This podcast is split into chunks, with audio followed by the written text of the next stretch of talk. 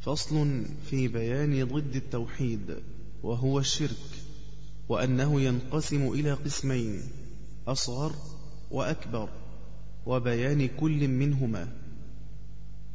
والشرك نوعان فشرك أكبر به خلود النار إذ لا يغفر وهو اتخاذ العبد غير الله.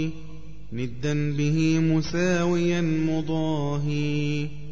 يقصيده عند نزول الضر لجلب خير أو لدفع شر أو عند أي غرض لا يقدر عليه إلا المالك المقتدر. مع جعله لذلك المدعو أو المعظم أو المرجو.